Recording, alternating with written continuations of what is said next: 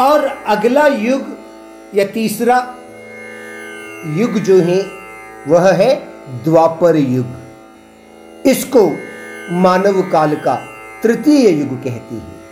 कहते हैं कि मानव रूप कृष्णावतार से यह युग समाप्त होता है। बताया जाता है कि यह युग आठ लाख चौसठ हज़ार सौर वर्ष का था और दो चरण का था। कहते हैं कि द्वापर युग में धर्म दो पैरों पर खड़ा था। अब सतयुग से त्रेता युग त्रेता युग से द्वापर तक आते आते धर्म जो है, चार पैरों से लेकर दो पैरों पर आ गया था। लोग धर्म के मार्ग से भटकने लगे हैं, अधर्म बढ़ने लगा है। इस युग को कांस्य युग भी कहते थे।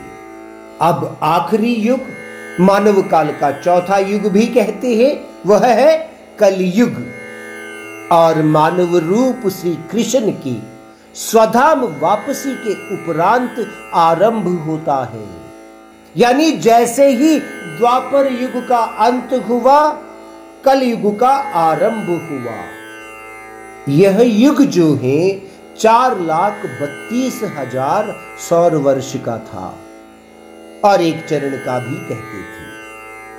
और यह भी कहते हैं कि इस युग में धर्म एक पैर पर चलेगा।